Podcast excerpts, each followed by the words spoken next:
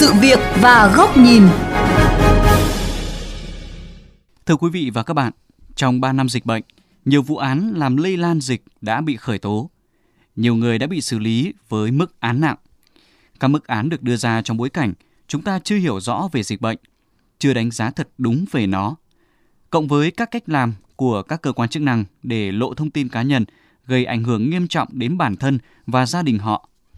Vậy đến thời điểm này, nên chăng cần nhìn lại để có hướng xử lý phù hợp, công bằng và thực sự đảm bảo tính nhân văn. Phóng viên Quách Đồng đề cập nội dung này trong chuyên mục Sự việc và góc nhìn hôm nay.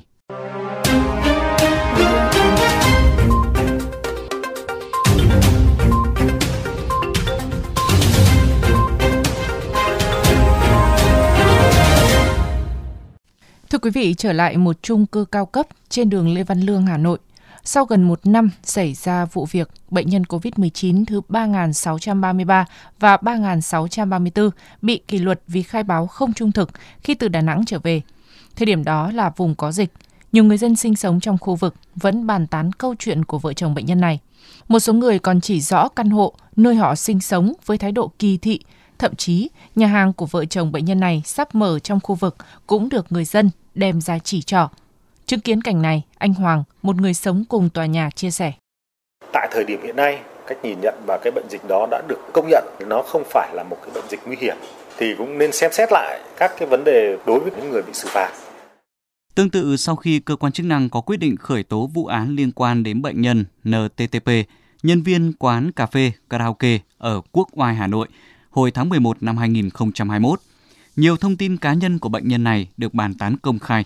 Thậm chí, nghề nghiệp của bệnh nhân cũng được mang ra bàn luận, khiến bệnh nhân và gia đình ngại ngần xấu hổ. Một người hàng xóm cũng cho hay. Tôi cũng đã bị ờ, Covid rồi. Nói chung cái Covid bây giờ nó hiện thông thường nó như cảm cúm thì không có gì nguy hiểm lắm. Thì theo tôi cũng ờ, xử lý những cái trường hợp đó là xóa cho người ta thì tốt hơn. Thống kê của Viện Kiểm sát Nhân dân tối cao cho thấy, 3 năm qua, các cơ quan chức năng đã xử lý giải quyết 421 vụ với 464 bị can về các tội liên quan đến các vi phạm trong công tác phòng chống dịch COVID-19. Trong đó có 64 vụ với 27 bị can bị truy tố về tội làm lây lan dịch bệnh nguy hiểm cho người khác. Có những người bị xử phạt hành chính, bị kỷ luật, cách chức, có người bị phạt tù tới 5 năm. Theo Phó Giáo sư Tiến sĩ Nguyễn Đức Hạnh, Phó Tránh Văn phòng Viện Kiểm sát Nhân dân tối cao, trong bối cảnh thông tin về dịch bệnh chưa rõ ràng, thì việc đưa thông tin cá nhân mắc bệnh là cần thiết để cộng đồng cùng phòng tránh. Người ta thực hiện hành vi ở bối cảnh đó và họ phải chịu mức hình phạt tương đương với bối cảnh đó.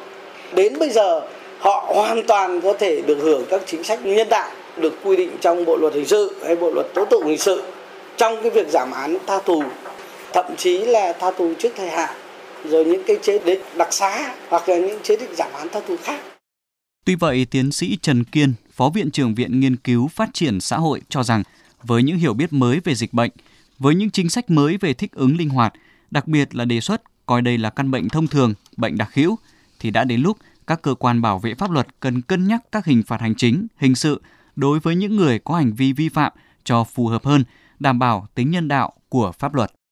Chúng ta đã bắt đầu nhận thức được rằng đấy không phải là một cái bệnh nguy hiểm nhóm A nữa thứ hai chúng ta thay đổi mặt chính sách và thích ứng linh hoạt thì lại đến lúc chúng ta nên cân nhắc cái việc áp dụng điều 240 đó trong bối cảnh này thì không nên quá chặt chẽ quá nghiêm khắc nữa và các cá nhân đang bị khởi tố truy tố xét xử về cái tội này thì nên cân nhắc là miễn trách nhiệm hình sự cho họ nhìn lại các biện pháp xử lý thời gian qua ông Đinh Thế Hưng trưởng phòng pháp luật hình sự Viện Nhà nước và Pháp luật cho rằng các hình phạt đối với người làm lây lan dịch bệnh thời gian qua thiên về hình thức phạt tù.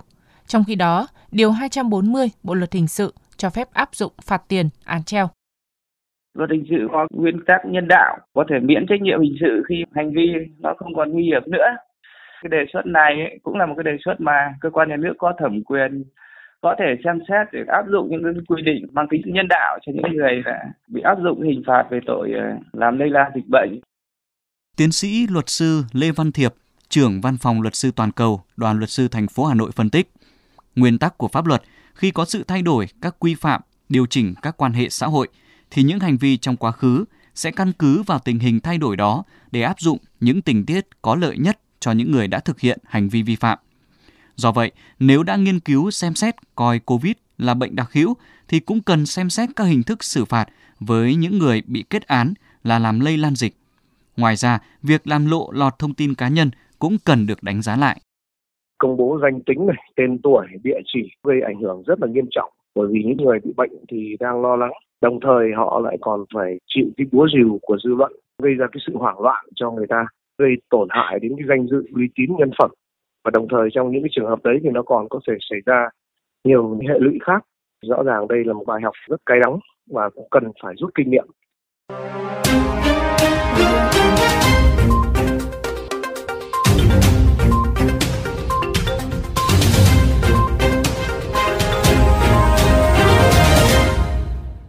Quý vị, ở góc độ nào đó, vào thời điểm chưa hiểu rõ thông tin về tình hình dịch bệnh, việc xử lý, xử phạt nghiêm với những người có những vi phạm làm lây lan dịch là cần thiết để góp phần kiềm chế dịch bệnh. Tuy vậy, khi bối cảnh thay đổi, các biện pháp phòng dịch cũng có nhiều thay đổi. Đã đến lúc cần nhìn nhận, đánh giá lại các biện pháp xử lý thời gian qua để đúc rút kinh nghiệm cho thời gian tới. Mời quý vị và các bạn cùng đến với góc nhìn này của nhà báo Phạm Trung Tuyến, kênh VOV Giao thông, có bài bình luận với nhan đề Khi nỗi sợ đi qua. Đến thời điểm hiện tại, dù mỗi ngày vẫn có vài chục ngàn người mắc COVID được phát hiện, song cuộc sống đã cơ bản trở lại trạng thái bình thường, không còn giới nghiêm, không còn cấm đoán hội họp gặp gỡ, không truy vết, không cách ly tập trung. Một thái độ đối mặt với COVID đã hoàn toàn khác so với thời điểm trước, khi mà những ca bệnh đầu tiên xuất hiện, khi mà những cộng đồng được coi là ổ dịch khi có người mắc bệnh. Sự thay đổi ấy khiến cuộc sống dễ dàng hơn với phần lớn người dân. Song có những câu hỏi gợn lên khi nhìn lại về nỗi đắng cay của những thân phận bị đối xử khắc nghiệt trong những ngày tháng mà chúng ta đã quá sợ hãi bệnh dịch. Cô gái trẻ tên Nhung, người trở về từ nước ngoài trong chuyến bay 3 năm trước và bị định danh là bệnh nhân số 17, có lẽ sẽ không bao giờ quên được ký ức kinh hoàng khi bị cả xã hội rủa xả, lên án vì mang bệnh dịch về nhà khi cả nước đang yên ổn. Cô ấy không muốn mắc bệnh, cô ấy không muốn làm lây bệnh cho người khác, cô ấy chỉ bỡ ngỡ với các quy định phòng chống dịch quá mới mẻ và trở thành tội nhân thiên cổ. Ai cũng có thể chửi mắng, nguyền rủa. Mọi chuyện lẽ ra không như thế nếu như người ta không công bố tên tuổi địa chỉ và thông tin cá nhân của cô, nếu như sự riêng tư của cô được đảm bảo. Song nguyên tắc ấy đã không còn được tôn trọng và chẳng ai nhận trách nhiệm vì điều này, bởi vì nỗi sợ hãi dịch bệnh khiến cho những giá trị sống khác đều trở nên không đáng được bảo vệ. Bệnh nhân số 17 không phải là nạn nhân duy nhất của nỗi sợ hãi trong suốt 3 năm qua. Hàng trăm người đã bị khởi tố hình sự vì tội danh vi phạm các quy định phòng chống dịch chỉ vì không khai báo y tế. Họ trở thành tội phạm, mang án tích suốt đời vì những lỗi không dễ hình dung vào một thời điểm khác. Hàng chục hộ gia đình bị nhốt trong nhà, khóa trái cửa, bị dựng hàng rào chắn lối đi. Những cụ già bị xúc phạm, bị phạt tiền vì ra ngoài hít thở khí trời. Những người nông dân bị sỉ nhục vì lén ra đồng nhằm cứu vãn thành quả của một vụ mùa đến ngày thu hoạch. Những người cha, người chồng phải trốn tránh chui lủi như tội phạm vì đưa con đi nhập học hoặc đưa vợ đi thăm con. Chưa bao giờ mà việc bảo vệ giá trị con người phải chịu đựng sự thử thách lớn như những ngày tháng đó. Chỉ để sau khi nỗi sợ hãi qua đi, tất cả những sự báng bổ quyền con người đó đã trở thành chuỗi kỷ niệm về sự ấu trĩ bởi sợ hãi của cộng đồng sẽ không có bất cứ sự hồi tối nào để trả lại công bằng cho những con người bị đối xử tệ, bị trà đạp các quyền hiến định trong cơn lên đồng sợ hãi của xã hội. Nhưng ít nhất, khi nỗi sợ hãi qua đi, khi chúng ta đã có thể bình tĩnh nhìn nhận lại những tháng ngày đã qua, bình tĩnh nhận thức một cách đúng đắn về hành vi trong quá khứ của mình, chúng ta cần có một lời xin lỗi về những quyết định vượt quá phận sự, vượt lên trên các chuẩn mực của luật pháp khi nhân danh chống dịch. Một lời xin lỗi, chắc chắn không thể bù đắp những nỗi khốn khổ mà nhiều người đã phải ở mức chịu đựng. Song điều đó ít nhiều cũng cho chúng ta thấy một niềm hy vọng rằng những điều ấu trĩ đó sẽ được sửa chữa để không lặp lại trong tương lai.